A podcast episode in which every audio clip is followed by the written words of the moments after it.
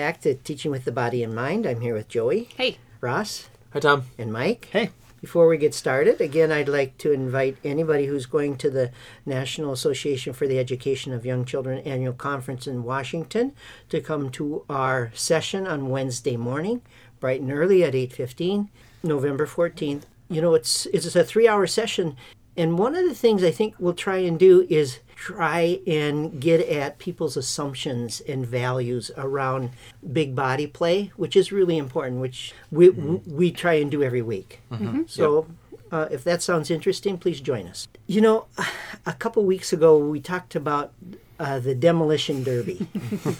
And actually, I re-listened to that session last night, and that was a lot of fun. But there were some, I thought, some really good insights. We talked about levels of destruction. Mm-hmm. We talked about some other things that I thought were pretty interesting. And in Minnesota, we have a state fair, and it's been rated the best state fair in the United States. For 12 days, there's about 2 million people that go through this fair. And I went with my grandson, and one of the more fun things we did was the bumper cars. And all I could think of was demolition derby as we're riding in these bumper cars. And one of the best moments in the bumper car episode was there was a father and the child, and I was steering, my grandson was pushing the pedal. Okay.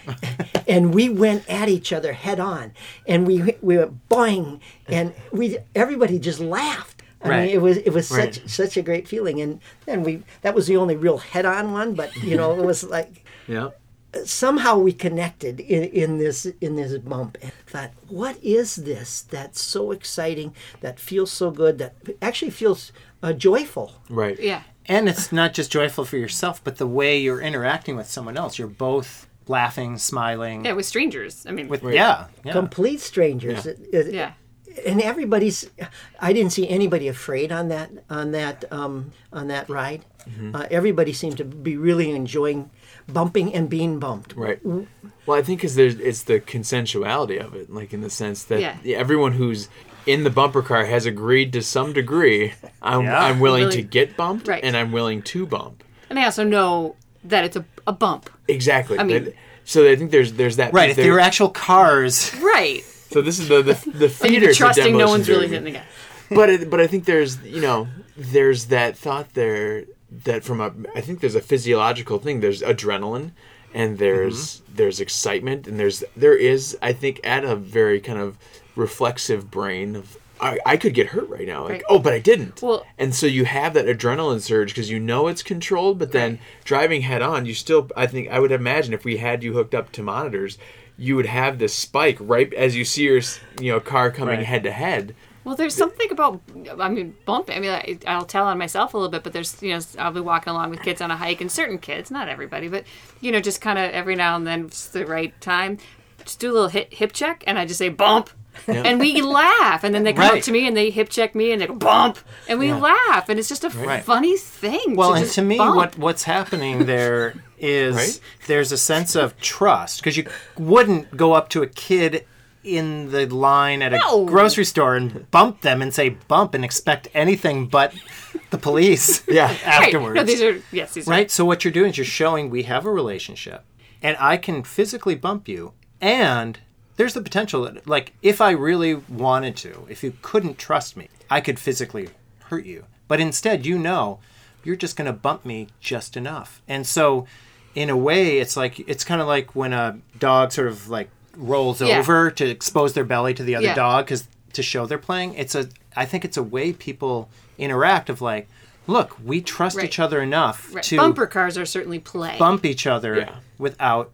Yeah. Yeah. Well, you have to make the decision first to get into those cars. Yeah. Oh, sure. And so you already have some kind of anticipation what's going to happen, and part of it's you're not going to get hurt. It's it's there's something fun or there's something joyful about being together in this kind of on this platform where everybody's hitting each other. Mm-hmm. And I will admit, I hated bumper cars when I was a kid. My siblings all wanted to go. They're waiting in line, and I would do, and like, and it was the interaction. So I was a selective mute. I didn't like interacting with people, and that was all about interaction. with other people because you bump and you look at their eyes. And I didn't want anything to do with that. Right. I was like, the one time I like drove into like the corner, so people, and I'm facing the other one. People could bump me, but like I'm not looking at you. And then it was sort of, what was the point? You know, I thought, well, that was really awful. Like, but it is, because it is an interaction, you know, and that's what people get out of it. Well, I think that's why, you know, just all the rides that are on the Midway at the State Fair or another theme park that's in Minnesota's Valley Fair, and there's other cities that do their own carnivals or have other theme parks, and there's shout out to Cedar Point in Ohio. There you go. That there's plenty. There's thrill and excitement, and but I think there's that level of controlled risk taking. Yeah, because you know it's scary, but you also know it's not like free climbing a mountain, right? Where at any point you could plummet to your end. But this case, roller coaster, I know it's pretty, like, maybe what if the lap bar does open up? Wasn't there that story of the person? Right. Everyone talks about these horror stories. Right. Like, I don't think that probably happens when you're climbing Mount Everest. Instead, people are like, oh, be careful because this could happen. Yeah. Whereas there, it's like, well, I heard this happened. You hear about the guy that got, you know, in Space Mountain, and they do happen, as plane crashes happen, as, you know, terrible crash, but they're so infrequent that, you know, we know that there's safety protocol and there's little things, but there's still, I think that's why there's that risk. Ooh, that thrill of risk. Could this be? But there's the excitement of it going up and down. So I think there's the risk factor, but there's also just the fact that your body's getting moved and twisted and turned in all kinds of ways that you don't really get to do, especially as an adult. You know, as we get older, there's not many times where we go end over end. I think of like with an infant or toddler when the parents like kind of swinging them around. It's right. Like, yeah, that doesn't happen.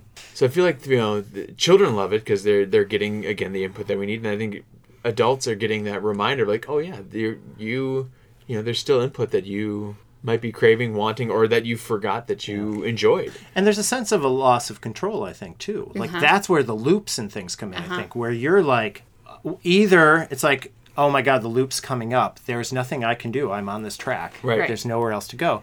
Or when they surprise you, where you're going this way and all of a sudden it turns and you're it's unexpected. And I wish we had like a definition of play in front of us, because I feel like everything we're describing is sort of why humans are motivated to play, because it's this sort of the illusion of loss of control and, you know, this kind of agreed upon, you know, the rules are kind of known going into it, but you're pretending all of these risky things, you know, but again, it's offering this taste of all these things that you don't necessarily want full form in real life, but to sort of, again, play around them, you know, I don't have a definition in my brain, but I feel like that's what we're talking about is that this is all a form of play that kids and adults engage in. So, you know, in our situation, it was very playful. Everybody was. I can imagine somebody going in there and thinking different thoughts, like, I am really going to cream. Yep. I am really going to cream somebody. Right. I'm going to cream as many people. And at that point, do you know my brother? No. At that point, it might morph into something that's not quite as playful. Right. True. Right. Or you might try to scare the person next to you on the roller coaster. That's that borderline of trust versus... But I think then... Yes, and that trust is a key element, yeah. If we were to be the, you know, the adult, you know, or some kind of observer of this, you see that, and then you go, okay, so what's going on here? There's something... Why do you want to be the person to hit everybody as hard as you can, or knock everyone down, or whatever? So if we were to take that back to a kind of a classroom scenario, exactly, you go, rather than, ooh, you shouldn't be doing this, you're, you know, naughty kids, because we know that's not going to work. But also the fact that, well, why? What's going on inside you? What's feeling so dysregulated or so upsetting that this is where you think the outlet is, and how can I help you think of another way to express this? Nice. Yeah. Let me go back to the State Fair and something a little different in the State Fair. My grandson wanted to go into the haunted houses. Oh. He's 5. And I thought, oh man, he's going to get scared. And so they're really hokey. Anyway. One of them is. There's one that was scary. It took me to be well into adulthood before I tried it. And here in the State Fair? Yeah. The big haunted house. You know. We were in the Midway. Yep. And so there was just this rail and this little hallway. All those things would pop out. It was dark. Things would pop out. And you know, he wanted to go on 2 of those, and this is a child who you know, does sometimes get scared, but I think he wanted to feel that, Mm-hmm. And we're in there, and he was talking about his cousin. Oh, she knew this. It was scary for her. And so we come out, and I'm really surprised that he was able to handle this. And then we went to the Old Mill. Have you ever been on the Old Mill ride? I was just going to bring up the Old Mill. The Old Mill ride is a tunnel of water, and I was scared in that ride because it was, and there was no light. It was completely dark, and for almost the entire thing, and you're floating on this water. It's going to be you're bumping and forth, and my grandson, it's nothing. For me, I've lost all orientation now. I don't like this. Yeah. I told you I went to the State Fair with some introverts, and we went on that, and you go in, and all of a sudden, all the noise that you don't even realize is there the whole time you're at the fair disappears. It's quiet. And all you hear is the water, and everyone's just like, because it's like $3, and you go through for like 3 minutes floating in darkness. And like they came out like that was totally worth it. So we had a very different experience. Even I get overwhelmed by crowds. I wouldn't call myself an introvert, but like crowds do get to me after a while. And it was just like, oh, this is nice. Like, let's just, is there a way to like stop the boat and just like listen to the, you could hear the gurgle of the water. Right. That's what next year you got to open up that booth and you'll sell out. The sensory deprivation tech? Oh my God. Be quiet for a little bit. Well, the whole State Fair experience is a total body experience here. I mean, when you've got 2 million people in a small area, you've got curb to curb people trying to get by each other. Not to mention the food and everything else. It's totally people crave it.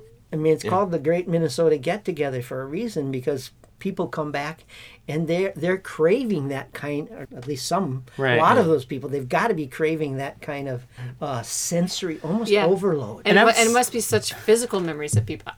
I'm not a fair goer, so I don't know what any of you are talking about, but it's got to be those like physical memories, you know, the way that tasted.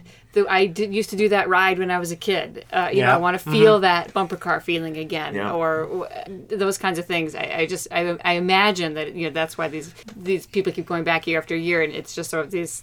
I would also say culturally, Minnesotans tend to not interact in ways where they are interacting like that physically. Because you think of if you're going dancing, clubbing, whatever, every weekend, it's like you get physical interaction with other people, but for a lot of whatever Minnesota pastimes in general, it's like this is the one time you're gonna, and it's just a crowd and you're walking through. But for that is the time you do it. Mm-hmm. So I think that has some. I think that's why it's so big in Minnesota. In some places, it's like. Well, thank you guys. Yeah. It's a very deep look at the fair time. Yeah. We sometimes need a lot of sensory input, and sometimes if we don't, we avoid it. Yeah. And that's, I mean, there could be parallels there to the classroom. I'm not sure. We'll let you decide that, you listeners, okay? Thanks for joining us. Thanks, Tom. Yeah, thanks, Tom. Thank you for listening to Teaching with the Body and Mind. We'll be back again next week with another episode. Music is by Big Wheel Popcorn.